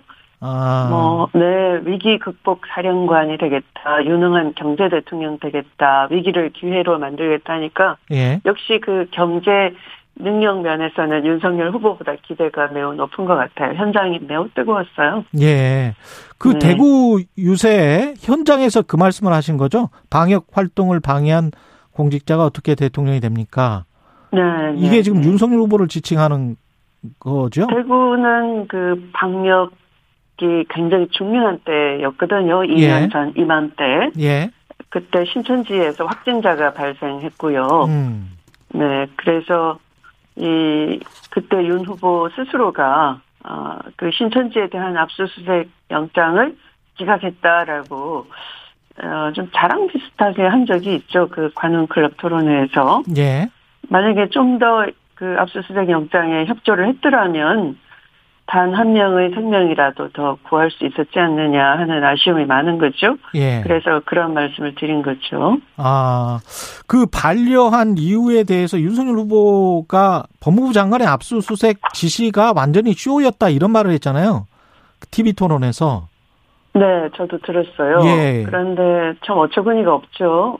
그 국민의 생명 안전이 경각에 달려 있는 일에 대해서 예. 그 당시에 그 중대본이 날마다 회의를 했고요. 예. 네, 때로는 대통령께서 지휘를 할 때도 있고 또 총리가 지휘를 했어요. 음. 그래서 그 당시에는 범부처에 대해서 범부처 업무 협조를 하라라고 했고 그런 업무 협조를 에, 논의를 실시하고 또 복지부가 이 일에 대해서는 업무 협조 요청을 해왔 있죠. 아, 네. 그러면 민주당은 지금 압수수색을 왜 안 했다라고 보시는 거예요? 신천지와의 연관성 때문에 그렇다라고 보시는 거죠? 그때 제가 그 강제 수사 압수수색을 포함한 강제 수사를 해라 예. 전체적으로 이렇게 지시를 내렸을 때가 2월 28일입니다. 예. 아, 그런데 바로 전날 하루 음. 전날 윤석열 총장이 직접 그 압수수색보다 더한 방역 방해 사범에 대해서는 구속영장을 청구하라 이렇게 일선의 지시를 내렸어요. 예. 그런데 정작 신천지가 문제가 되니까 이 장관의 지시가 나온 다음 날 어, 압수수색 지시를 에, 바로 하지 말고 자신의 승인을 얻어라 이런 역지시를 내렸던 거죠. 예. 네. 그래서 왜 그러면 어 자시가 자신이 한 것도 압수수색보다 더 한 걸 하는데 사실은 뭐 이 공개적으로 하면 뭐 숨는다 뭐 이런 얘기를 막 하는데요. 음. 그 압수수색은 명단을 대상으로 하는 거죠. 그리고 그 명단 확보된 건 공개가 되질 않아요. 예. 네. 방역 그 어, 차원에서만 서로 공유를 할 뿐이지 대외적으로 일반인에게 공개는 하지 않아요. 예. 그리고 구속영장을 청구할 경우에 오히려 구속될까봐 숨는 것이지 압수수색 예. 명단은 사람에 대해서 하는 게 아니니까 숨지 않죠. 음. 그런데 엉뚱한 말을 하는데 막상 자기 자신은 압수수색 하는 걸 공개해서 그게 언론에 보도가 됐거든요. 어. 그래서 스스로 모순되는 일을 왜 했을까 저도 그때는 이해가 안 됐는데 예. 네 지금 보니까 뭐 세계일보 보도가 그러지 않습니까 그 당시에 대통령 되려면 뭔가 하는 게 좋지 않냐 그러니까 건진 법사 쪽의 조언이 예. 뭐냐면 어, 한 사람의 영매에 대해서는 직접 힘을 치지 않는 게 좋다라고 음. 해서 어, 역지시를 내린 거 아니냐 하는 거예요. 예. 이것도 근데 윤석열 후보가 건진 법사 그 무속인의 말을 듣고 신천지에 대한 압수수색을 거부했다. 그 이거가 바로 연결되지는 않는데 그래서 이제 국민의힘은 공직선거법 위반이다, 명예훼손이다, 뭐 이러면서 고발을 했고요. 위원장님 포함해서. 바로 연결이 안 된다기가 아니라 바로 아까 말씀드린 것처럼 예. 2월 27일에는 음. 어, 실제로는 공개해가지고 이 구속 수사해라 이렇게 돼 있었다고요 윤석열 후보에 구속 수사해라 그렇게 돼 네네. 있다가 네네 예. 네 그게 또 언론에 보도가 됐다고요 예. 네 그런데 장관은 어왜 압수수색을 하려면 몰래 하지 공개하느냐라는데 아. 네 그 압수수색 대상은 명단이니까 사람이 예. 아니고 명단이잖아요 예. 어, 명단이고 시설에 대한 명, 그 확보이고 이런 거지. 어, 왜냐하면 신천지의 문제는 신도가 누군지도 모르고 또 어. 신도가 마구 돌아다닌다는 거예요. 그러니까 빨리 누군지 파악하고 동선을 확인하고 그래서 아 이걸 어, 그 해당 본인한테는 이런 접촉자 확진자와 접촉됐으니까 어, 주의하세요라고 해줘야 되는 거잖아요. 예. 네. 그런데 그 엉뚱하게도 본인의 승인을 얻으라라고 하고 실제로 그, 그 29일인가요? 바로 또 3월 달 두 차례에 걸쳐서 예. 이 대구지검에서는 경찰이 에, 신청한 영장을 반려를 해버렸어요. 음. 네. 그러니까, 어, 그때도 상당히 의아했는데, 예.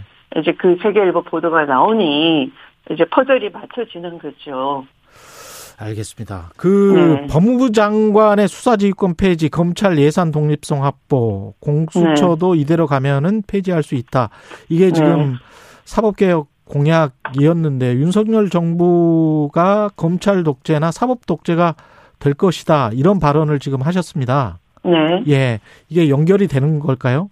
윤석열 후보의 공약과?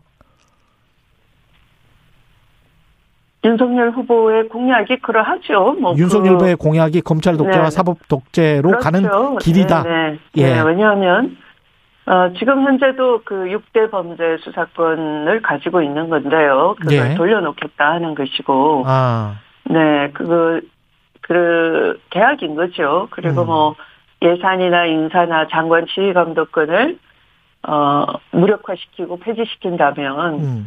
이 정보 수사나 기소 영장 청구권 이런 것을 다 갖고 있는 이 무소불위의 검찰권을 민주적으로 통제하지 못하게 됐죠. 음. 아마 그렇게 될 경우에는 검찰총장 출신의 대통령에다가 또 알아서 기는 이 검찰 조직을 가지고 있으니까 이것은 아마 유신이나 전두환 시대보다 더 어, 지독한 민주주의로 봐서는 더 지독한 후퇴가 될 것이다. 라고 예상이 되죠. 유신이나 전두환 시절보다 더 지독한 민주주의의 후퇴가 될 것이다. 네네. 예. 그만큼 검찰 권력이 막, 더 막강해진다. 그렇죠. 아무도 통제를 못하게 되니까요. 음, 대통령, 대통령은 검찰총장 출신이 되고. 네. 네. 아, 알겠습니다. 그 적폐 수사 발언도 그것과의 연장선상이라고 보시는 거예요? 정, 정치 보복을 사실상 선언한 것이다. 윤석열 후보가. 그 당시에 그러니까 중앙지검장으로 문재인 대통령이 임명할 때는 여러 단계를 뛰어넘어서 발탁한 것이고요. 예. 또 중앙지검장으로서 그 어, 적폐 수사나 검찰 개혁에 실, 실천을 해달라라는 어, 입장이었을 것 같고요. 예. 네. 어, 그런데 이제 그 후에 또 바로 어, 검찰총장이 됐지 않습니까? 음. 어, 그런데 끊임없이 청와대를 향해서 칼날을 겨누고 있었죠. 예. 네. 그리고 그것을 살아있는 권력을 수사하는 그 정의로운 검사다 이렇게 미화를 했고요. 예. 네. 그리고 이제 에, 이 국민적 신임을 배신을 하고 어. 정치 검찰이 돼서 야당 대권 후보가 됐지 않습니까? 예.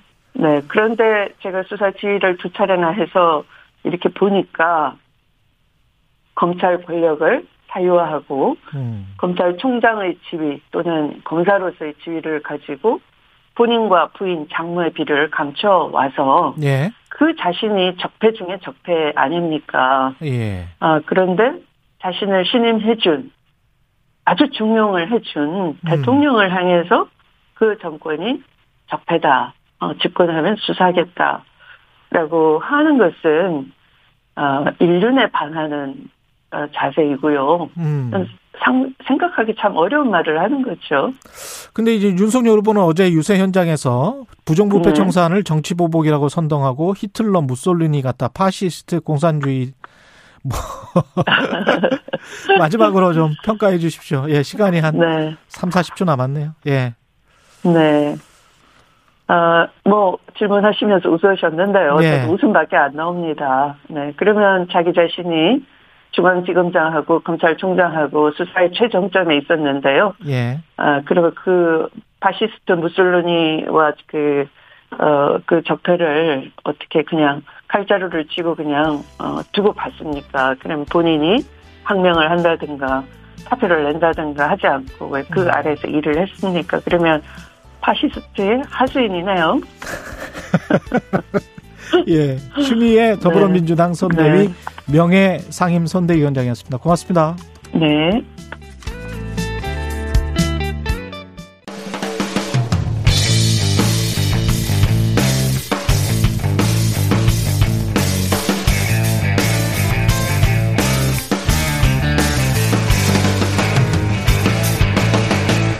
최경영의 최강 시사.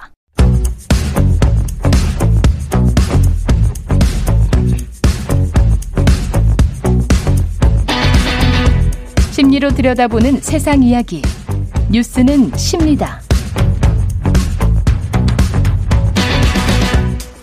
네, 정치, 경제, 사회 등 우리 사회 다양한 이슈를 심리학적 관점에서 풀어보는 시간입니다. 최경련의 최강시사 뉴스는 십니다. 아주대학교 심리학과 김경일 교수님 나와 계십니다. 안녕하세요. 안녕하세요. 스포츠 뭐 베이징 동계올림픽 그래도 우리가 좀 잘했습니다. 음, 그 어, 네, 부분에. 네, 네. 예.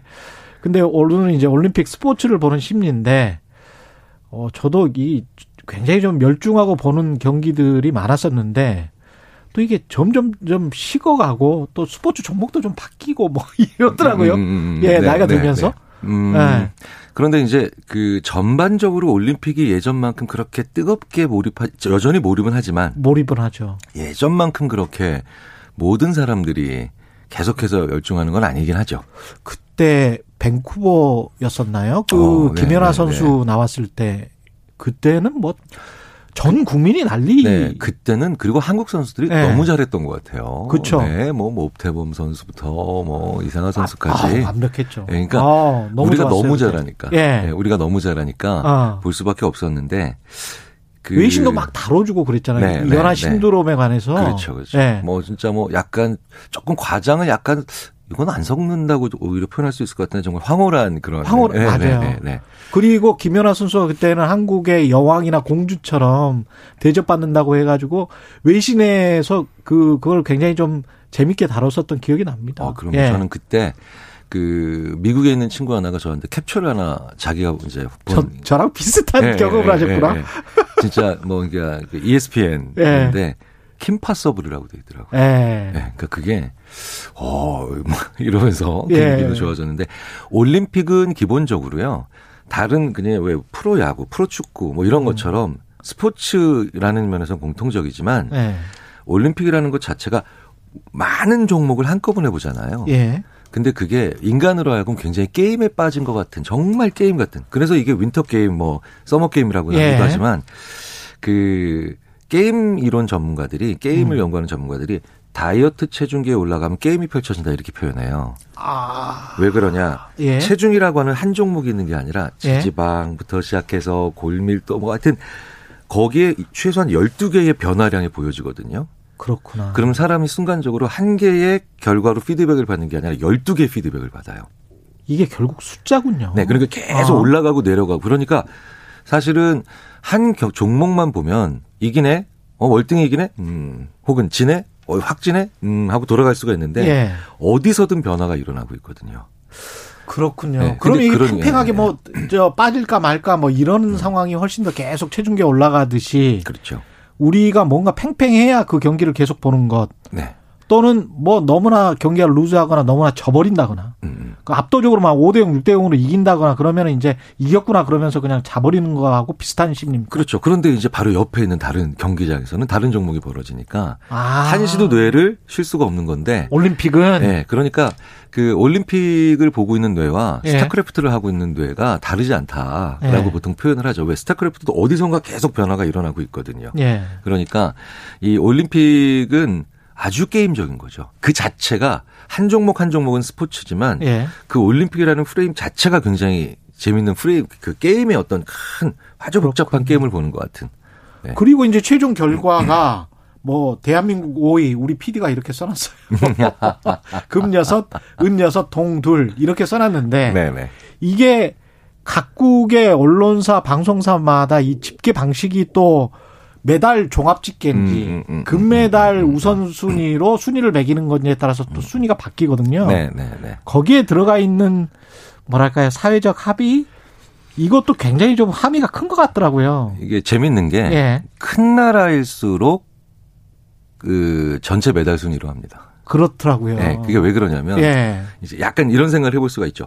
큰 나라일수록 야 여기서 금이든 은이든 동이든 사람이 많은 나라일수록 음. 여기서 이걸 달려면 얼마나 힘들겠어. 맞아 맞아. 예. 근데 예. 작은 나라일수록 예. 오히려 똑같은 결과를 내고도 이게 작은 샘플에서 나왔다라고 생각하기가 쉬워요. 아, 그렇구나. 네. 동메달도 엄청난 건데. 어마어마한. 거거든요. 예, 네, 엄청난 건데 어마어마한 진짜. 세계 1위와 3위는 예. 사실 그 다음 나라면 또 바뀌거든요. 그렇죠. 네, 그러니까 예.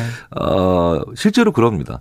그 미국 연구자들이 저한테 야 니네는 어떻게 이 예. 어마어마한 금 운동을 어 운동이 10개인데 금 예. 하나를 못 이긴다고 얘기해? 예. 라고 얘기하는 게 그게 우리가 뭐 조금 너무 금메달 지상주의다라고 할 수도 있지만 예. 이게 조금 우리가 그래서요. 음. 저는 이런 말씀 좀 드리고 싶어서 우리 5천만이면 정말 많은 인구 많은 나라고요. 그럼요. 한국어 한국어를 사용하는 어. 그 언어를 사용하는 화자 화자의 순위로도 사실은 굉장히 높은 순위고요. 야, 네. 그렇죠. 그러니까 우리가 예. 작은 나라라고 하는 그런 그 자기 스스로 하는 불필요한 암시에서 좀 벗어났으면 좋겠어요. 사실은 역사적으로 볼 때는 언어가 사라져 버린 나라도 수백 어, 그럼요. 개 정도는 될 그럼요. 겁니다. 네, 네, 예. 네. 그리고 굉장히 강하고 끈질긴 언어인데 예. 그러니까 우리가 저는 개인적으로 그래서 약간 메달 순위로 가는 게좀 음. 더 우리가 큰 나라 가 되는 그런 또 하나의 그렇지. 작은 그런 그 느낌이 아닐까. 대국의 기질. 네. 네. 예. 네. 아, 저 우리나라 큰 나라입니다. 저는 항상 그렇게 얘기합니다. 그렇죠. 네, 네. 라이벌은 어떤 의미가 있습니까? 특히 우리는 이제 음, 한일전에 음, 음, 굉장히 큰 의미를 두는데. 네, 네. 예. 뭐 사실은 피겨라고 하는 예전에 예전에 이제 워낙에 우리가 처음, 처음 경험해 본 그런 그 지, 그런 어떻게 뭐라 그럴까요? 세상을 세상을 새롭게 보게 만들어 줄 정도의 김연아 선수의 종목을 빼놓고는 대부분 라이벌은 구기 종목에 많고 음. 그다음에 조금 더 공격적인 그러니까 수비 위주보다는 점수 위주보다는 그러니까 점수라는 건 판정받는 것보다는 예술적이라기보다는 약간 좀 공격적인 스포츠의 라이벌이 많은데 예. 라이벌에 대한 심리학 연구는 되게 많죠. 음. 되게 많은데 가장 대표, 그 대표적인 건 인간의 공격성을 합법적으로 충족시켜 주는 것 중에 하나예요. 아, 네, 합법적으로. 네. 예, 그때는 뭐 그렇죠. 아주 공격적이어도 아무 상관이 네. 없군요. 그러니까 이제 왜 프로야구도 라이벌전이 있으면 예. 이런 이제 야구를 보러 가면서 아 오늘은 욕 좀 해도 되겠다. 그렇죠. 네, 이제 이런 이제 인간에게는 인간도 결국 하나의 공격적인 측면을 가지고 있으니까요. 아. 네. 그런데 이제 중요한 건요. 라이벌에 대해서 훈련 효과라는 게 있거든요. 예. 짧은 기간 동안 라이벌한테는 절대로 지면 안 된다. 짧은 기간 훈련할 땐 효과가 있어요. 어. 그런데 예. 라이벌 팀이나 라이벌 선수의 사진을 오랫동안 걸어놓고 그 다음에 장기 훈련을 하면 효과가 떨어져요. 그렇군요. 네, 그러니까 롱런하고 길게 가기 위해서는 라이벌이 중요한 건 아니에요. 그렇군요. 네네. 그래서 결국은 자기와의 싸움이니까. 그렇죠. 그러면? 그러니까요. 예. 예. 그러니까 우리가 만든 라이벌이지 음. 실제로 선수들은 선수들은 긴 시간 동안 자기 자신과의 싸움을 한다고 표현을 하잖아요. 네. 그렇죠. 그런데 그 선수들께서도 한 일주일 전쯤에는 라이벌 사진을 걸어놓는 게 나쁘지 않을까.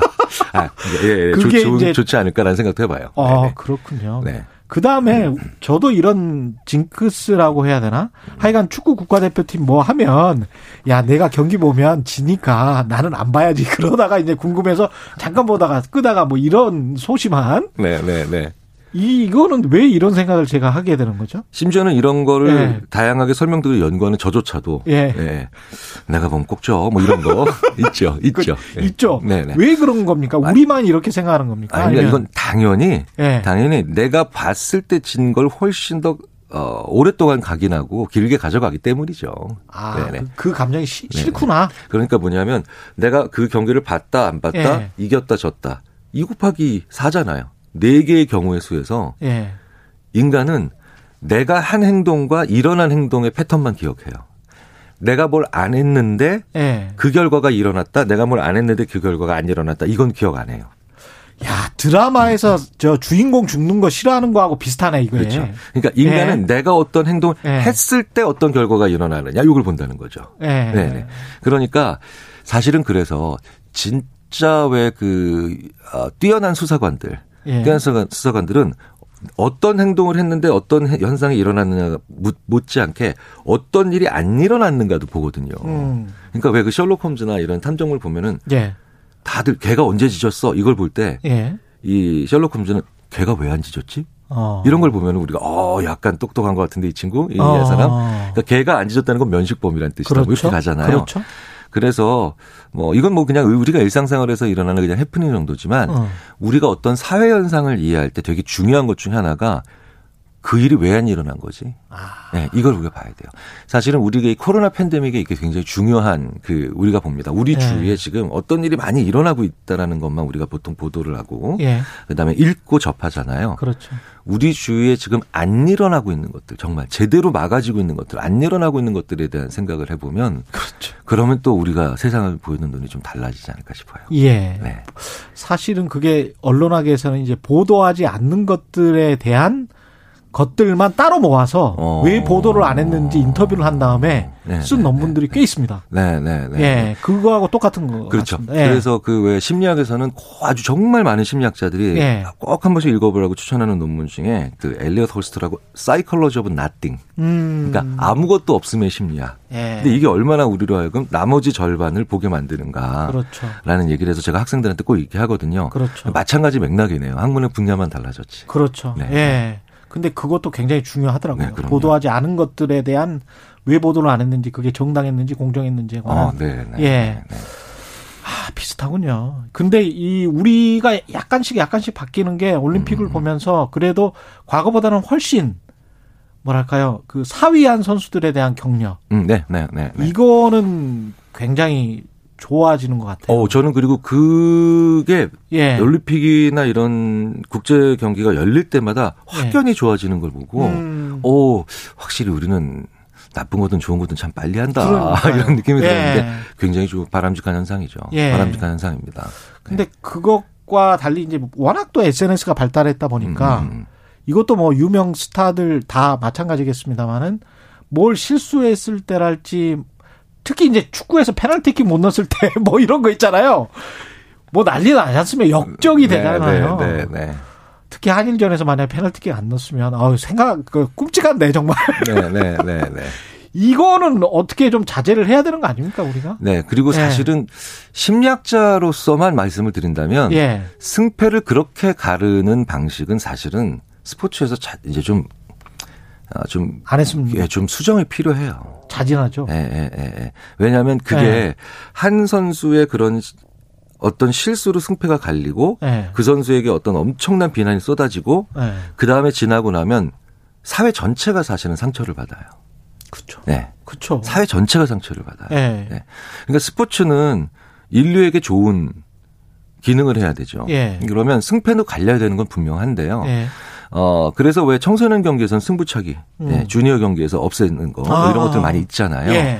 그래서 마지막, 마지막의 일순간에 누군가의 어떤 좋은 플레이로 승부가 이기는 쪽으로 결정되는 것까지는 모르겠지만 예. 누군가의 실수로 모든 모든 결과가 한꺼번에 특히 단체 그렇죠. 그 경기에서 이런 것들은 조금 수정이 필요해요. 어. 예, 왜냐하면 그런 것들을 너무 수정하지 않고 그대로 가져가잖아요. 예. 우리가 경기의 룰은 계속해서 바뀌어왔습니다. 어. 그렇죠? 그러면 결국은 그 스포츠가 굉장히 몰입할 것 같지만 예. 결국은 쉽게 버림받을 수도 있어요. 그 종목이나 아니면 그런 것들이. 그 서양 사람들이 많이 하는 말 중에 이게 너 잘못이 아니야, 너 잘못이 아니야. 어떤 큰 사고가 일어났을 때 그게 어떤 그런 위로의 심리나 이런 겁니까? 아, 그렇죠. 그런데 예. 이제 그런 것들을 우리가 사회가 문화적으로 해줄 수도 있지만 예. 스포츠는 너무 그 행동과 결과의 차이가 그러니까 관계가 명확히 보이잖아요. 그렇죠. 네, 그래서 그게 쉽지는 않아요. 그래서 저는 그냥 그냥 심리학자의 한 개인의 한 예. 심리학자의 생각으로서는 하여튼 그런 것들은 이제 조금씩 없애주고 그렇죠. 재미의 요소 혹은 예. 어, 어떤 역동성의 요소를 계속 만들면서 예. 그런 어, 상처를 주는 요소들은 살짝 없애는 음. 그런 것 쪽으로 스포츠를 자꾸 발전을 시키는 게 예. 어, 좋지 않을까. 왜 옛날에 그래서 야구에서는 왜 실제로 승부치기를 했었어요. 아, 그, 그렇죠. 예, 예, 있었잖아요. 예. 예, 별로. 좋은 예. 그 흥행 요소가 오히려 안 됐죠. 굉장히 흥행 그렇죠. 요소가 될 것 같지만 예. 빨리 경기를 끝내는 기능적 요소만 그렇죠. 있었지. 드라마가 없어지죠. 그렇죠. 근데 예. 오히려 별로 좋은 게 없죠. 예. 네, 네, 네. 알겠습니다. 여기까지 듣겠습니다. 예, 예. 아주대학교 심리학과 김경일 교수님이었습니다. 고맙습니다. 감사합니다. 예. 네.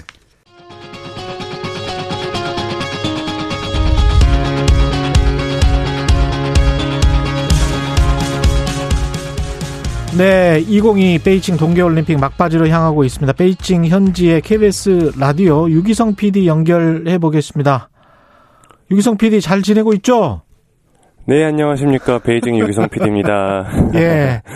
예, 뭐 살이 좀 빠졌습니까? 어땠습니까? 그 입맛이 좀 그 밥맛이 별로 안 좋아서 고생을 많이 하고 있다고 들었는데 네, 처음이나 지금이나 뭐 똑같습니까? 입맛은 비슷합니다. 돌아가서 맛있는 거 먹어야죠. 예. 어제 우리 여자 피겨 스케이팅 유영, 김예림, 김예림 선- 선수 둘 다 탑10에는 들었습니다. 예. 네, 우리 여자 피겨 스케이팅 역사에선 굉장히 또 중요한 날이 될 것 같습니다. 예. 어제 유영, 김예림 선수. 유영 선수는 합계 213.09점으로 음. 네, 최고 성적 6위를 기록했습니다. 김연아 이 선수 이후에 김연아 선수 이후에 최고죠. 예. 네, 기존에는 이제 평창 올림픽에서 최다빈 선수가 기록했던 7위였는데 아 그랬군요. 한 단계 더 예. 끌어올리는 멋진 날이었고요. 예. 무엇보다 중요한 건 이제 유영 선수가 트리플 악셀에 성공했다는 거죠. 음. 점수표에서는 좀 완전히 인정을 받지 못했지만 예. 올림픽 무대에서 트리플 악셀에 성공했다는 건 굉장히 큰 예. 기억해야 될 일인 것 같고요. 김예림 선수도 정말 후회 없는 경기, 음. 깨끗한 경기, clean한 경기 펼쳤습니다. 예. 최종 9위 기록했는데요. 총점은 202.63점. 이 점수도 굉장히 높은 점수죠. 예. 이렇게 자신의 목표였던 톱10 진입에 성공하고 또 피겨 장군이라는 별명까지 얻는 그런 대회가 됐습니다. 네. 피겨 스케이팅이 우리가 김연아 선수 이후에 이렇게 세계 무대에서 우뚝 선 거 또 어떻게 보면 피겨 스케이팅이라는 종목이 선진국 스포츠 종목이라고 해서 과거에는 그랬었잖아요. 네. 예, 뭐 98년에 일단은- 제가 나가노 동계올림픽 갔었는데 그때는 네. 이제 미셸 콴 선수라고 미국 선수가 대단했었거든요. 그렇죠. 예. 미셸 콴 선수가 엄청난 예. 시절이 있었죠. 이 동계올림픽이라는 게 예. 기본적으로 뭐 여러 가지 연구 자료나 사례에 보면은 음. 하계 올림픽에 나오는 종목들보다 솔직하게는 조금 더 좀 예산이 많이 필요하다 이런 그렇죠. 분석이 많습니다. 예. 그만큼 이제 선진국 위주의 경기가 많이 펼쳐지기도 하는데요. 음. 뭐 그래도 우리나라 남자부의 차준환 선수 그리고 유영 김예림 선수 이렇게 세계에 손꼽히는 선수들이 있는 나라가 이제는 된 거거든요. 음. 그런 면에서 우리 피겨 스케이팅 다음 올림픽에서도 아마 좋은 결과 낼 수 있을 것 같아요. 차준환 선수 선수가 아마 나올 거고요. 오, 5위였죠, 이번에 5위. 네, 종합 5위를 차지했죠. 예. 금메달리스트였던 네이선 첸 선수도 차준환 선수의 연기에 깊은 감명을 받았다라고 음. 얘기를 했었고요. 예. 또 유영과 김예린 선수는 아직 고등학생 신분입니다. 그리고 이번이 첫 올림픽 무대였거든요. 아, 그렇군요. 상, 네, 상당한 압박감과 부담이 있었을 텐데 이렇게 좋은 순위 기록했다는 거 아. 다음 올림픽을 더 기대할 수 있게 하는 요소인 것 같습니다. 그러네요. 4년 후에도 충분히 뛸 수 있는 나이들이군요. 충분하죠. 예. 네. 그 다음에 카멜라, 카밀라 발리에바, 러시아 선수. 이 선수는 지금 네. 경기에는 출전했었고, 어떻게 됐었습니까? 도핑 사실은 밝혀졌지만 예. 징계가 확정되지 않아서 결국에는 출전을 강행했습니다. 예. 쇼트 프로그램에서는 1위를 차지했죠. 근데 음. 어제 프리 프로그램에서는 뭐 점프마다 거의 매 점프마다 넘어진다고 볼 수 있을 만큼 음. 좋지 않은 연기를 펼쳤고요. 최종적으로는 잠정 순위 4위를 기록했습니다. 어, 출전 논란에도 불구하고 강행은 했지만 도핑에 대한 지탄은 넘지 못한 걸로 보이고요. 미국의 MBC 또 우리 방송 3사 이 발리에바 선수의 연기 시간에는 침묵으로 항, 어, 일종의 항의라고 볼 수 있죠. 예. 침묵의 시간을 가졌습니다. 어, 그런데 경기장에서는 이제 발리에바 선수가 나올 때 도핑 예. 사실이 마치 없는 것처럼 여전히 뭐 환호의 박수와 넘어졌을 때 격려의 박수는 있었고요. 아, 경기장에서는? 어, 게- 네, 경기장에서는 별다른 도핑 영향은 없었습니다. 그래요? 분위기 말씀드리는 겁니다. 네. 오. 그 다음에 대회 초반 에서는 사실 카밀라 발리에베가 거의 주인공 수준이었거든요. 예. 주목도가. 근데 좀 안 좋은 일로 결국에 주인공은 아니지만 가장 네. 주목받는 1인이 되어버렸습니다. 이게 만약에 중국에서 안 열리고 중국과 러시아의 관계가 그런 어떤 우호적인 관계가 아니고 다른 나라 서방 진영에서 올림픽이 열렸다면 이게 어떻게 처리됐을까 출전을 할 수 있었을까 그런 생각도 좀 드네요. 지금 말씀 들어보니까. 네, 맞습니다. 아무래도 기준이 좀 다른 면이 있기 때문에 예. 압박감이나 여러 가지 이유 때문에 출전을 못했을 가능성도 있다고 봅니다. 그 도핑 결과가 나왔는데도 불구하고 이게 출전을 시킨 어떤 판단 이것 자체도 좀 비판 받아야 되지 않을까요? 네. 예. 뭐 출전을 하겠다 해도 된다라고는 음. 이제 CAS 스포츠 중재 재판소가 결정을 했죠. 예. 그런데 IOC 올림픽 위원회에서는 이제 출전 가능 판단에도 불구하고 음. 만약에 발리에바가 메달권에 들면 수상식도 열지 않을 거고 징계 절차가 끝날 때까지 공식 기록으로 인정을 하지 않겠다고 발표를 했습니다. 그래서 아까 제가 잠정 순위라고 말씀을 드린 거고요. 그렇죠. 기- 발리에바의 기록에도 이제 별표가 남아 있는 상황입니다. 어. 어, 결론적으로는 어쨌든 수상식은 열렸으니까 뭐 어떻게 보면은 다행이라고 볼 수 있고요. 예. 스포츠에서 불법이라는 것이 어떤 결말, 어떤 결론을 내는지 다시 한번 보여주는 사례로 남을 것 같습니다. 어, 또 뭐 생각해봐야 될 문제가 공정 불공정 이런 스포츠의 페어에 대한 문제도 있지만 음. 발리바 선수 굉장히 어린 선수입니다. 15살이라고 제가 예전에도 말씀을 드렸었는데 그랬죠. 이런 어린 선수가 도핑을 하기까지 이게 방치된 것인지 혹은 조직적인 동원이 된 것인지 그 이유를 좀 파헤쳐야 되는 건 당연히 필요한 과정인 것 같고요. 어, 스포츠 중재 재판소의 결정 이게 선수 보호 차원인 건지 대회를 위한 것인지 그런 면도 조금은 좀 우리가 생각해 봐야 되지 않을까 싶습니다. 그렇죠.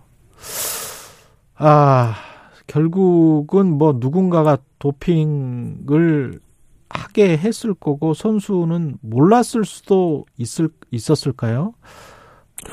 뭐 지금의 결과로 네. 봤을 땐 몰랐을 몰랐을 가능성은 가능성은 많지는. 않아 보여요. 예. 네, 뭐 많은 약물 보통 약물을 이렇게 음. 할때 한 가지 약물만 몸에 주입하는 게 아니라 두세 가지 뭐 여러 가지 섞어 가지고 주입을 하는 경우가 많거든요. 그렇, 그렇대요? 예. 예, 그렇, 네, 그렇기 때문에 이게 뭐 몰랐을 가능성, 나는 몰랐다라는 예. 거는 굉장히 익숙한 변명입니다. 계속 아. 있어왔던 변명이기 때문에 좀 음. 신뢰성이 좀 낮은 게 사실입니다. 여자 컬링 대표팀은 최선을 다했습니다. 많은 4강 진출에는 실패했습니다. 예. 아쉽게 그렇게 음. 됐습니다. 스웨덴에 패하면서 4강 진출이 좌절됐습니다. 예. 어, 이게 어제 8인대 정도까지만 해도 굉장히 좀 희망적인 상황이었어요. 일본이 스위스에 패하면서 아. 이제 우리가 이기기만 하면 4강에 올라갈 수 있었는데 스웨덴이 빈틈을 보이지 않았습니다. 세계 랭킹 1위 팀다운 모습을 끝까지 보이면서 예. 우리의 4강 진출은 좌절이 됐고요. 음. 하지만 평창 올림픽 이후에 여러 가지 어려움이 있었는데도 우리 컬링 대표팀 다시 한번 올림픽 출전한 것만으로도 정말 박수 받을만 합니다. 우리 평창 올림픽 때는 개최국이기 때문에 출전을 할 수 있었거든요. 예. 그런데 이번 베이징 올림픽은 자력으로 출전권을 어렵게 어렵게 따냈습니다. 아. 우리 팀킴 대표팀도 다시 한번 우리 컬링이 사랑받았으면 좋겠다는 마음으로 이번 베이징 올림픽에 임했는데요. 음. 4강 진출했으면 더 좋았겠지만 왜냐면 우리가 경기를 더 오래 볼 수 있으니까요. 이제 경기를 못 보는 게 조금 아쉽지만 충분히 박수 받을 만 하고요. 어, 인터뷰에서 이제 4년 뒤에도 다시 할 수 있었으면 좋겠다라는 마음을 밝힌 상황이기 때문에 우리가 4년 뒤에 다시 한번 이런 마음으로 같이 응원을 하면 좋을 것 같습니다. 그 쇼트랙 대표팀은 뭐 훌륭했다. 성적이 그런 평가를 받고 있네요. 네, 어떻게 이렇게 기승전결이 있을 수 있을까 싶을 예. 정도로 정말 어렵게 시작했지만 밝은 웃음으로 끝난 쇼트트랙 대표팀의 여정이었습니다. 금메달 2개, 은메달 3개를 따냈는데요. 황대현 선수가 1500m에서 금메달, 또 최민정 선수는 1000m 은메달, 1500m 금메달, 또 남녀 계주 모두 은메달을 따내면서 마지막까지 최선을 다하는 모습 볼 수 있었습니다. 어, 아시다시피 굉장히 어려움 많았지만 예. 그 판결 문제, 판정 문제가 초반에 굉장히 대두됐었잖아요. 그랬었죠. 네, 심리적인 압박이 상당했을 텐데 예. 그렇게 의연하게 쳐내고 이겨내는 모습이 너무나도 멋졌고요. 음. 다만 이제 좀 풀어야 될 문제가 좀 있긴 합니다. 뭐 평창 올림픽과 베이징 올림픽 재밌게도 그 금메달 리스트 여자 쇼트트랙에서 금메달 받은 선수들이 똑같거든요. 네. 500m도 그 당시 받았던 선수가 지금 받았고요. 어. 최민정 선수도 평창에서 1500m 금메달, 베이징에서도 1500m 금메달. 아. 어, 이거는 이제 세대 교체가 이제 되겠다는, 곧 되겠다는 걸 이제 암시하는 거죠. 이제 우리 워낙 좋은 선수들이 많지만 이제 내용을 딛고 좋은 선수를 키워야 될 시스템을 또 다시 한번 마련을 해야 될 것 같습니다. 이번에 우리가 감독이 없었는데 이제 공개 채용에 나섰지만 적절한 인물을 찾지 못해서 감독 없이 코치 체제로 간 거거든요. 예. 그런데 보시다시피 뭐 중국과 헝가리에 우리 지도자들이 많이 가 있었잖아요. 예.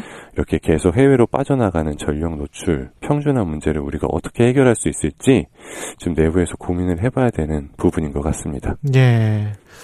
이번 대회 마지막으로 김아랑 선수 같은 경우도 은퇴를 하죠, 쇼트랙.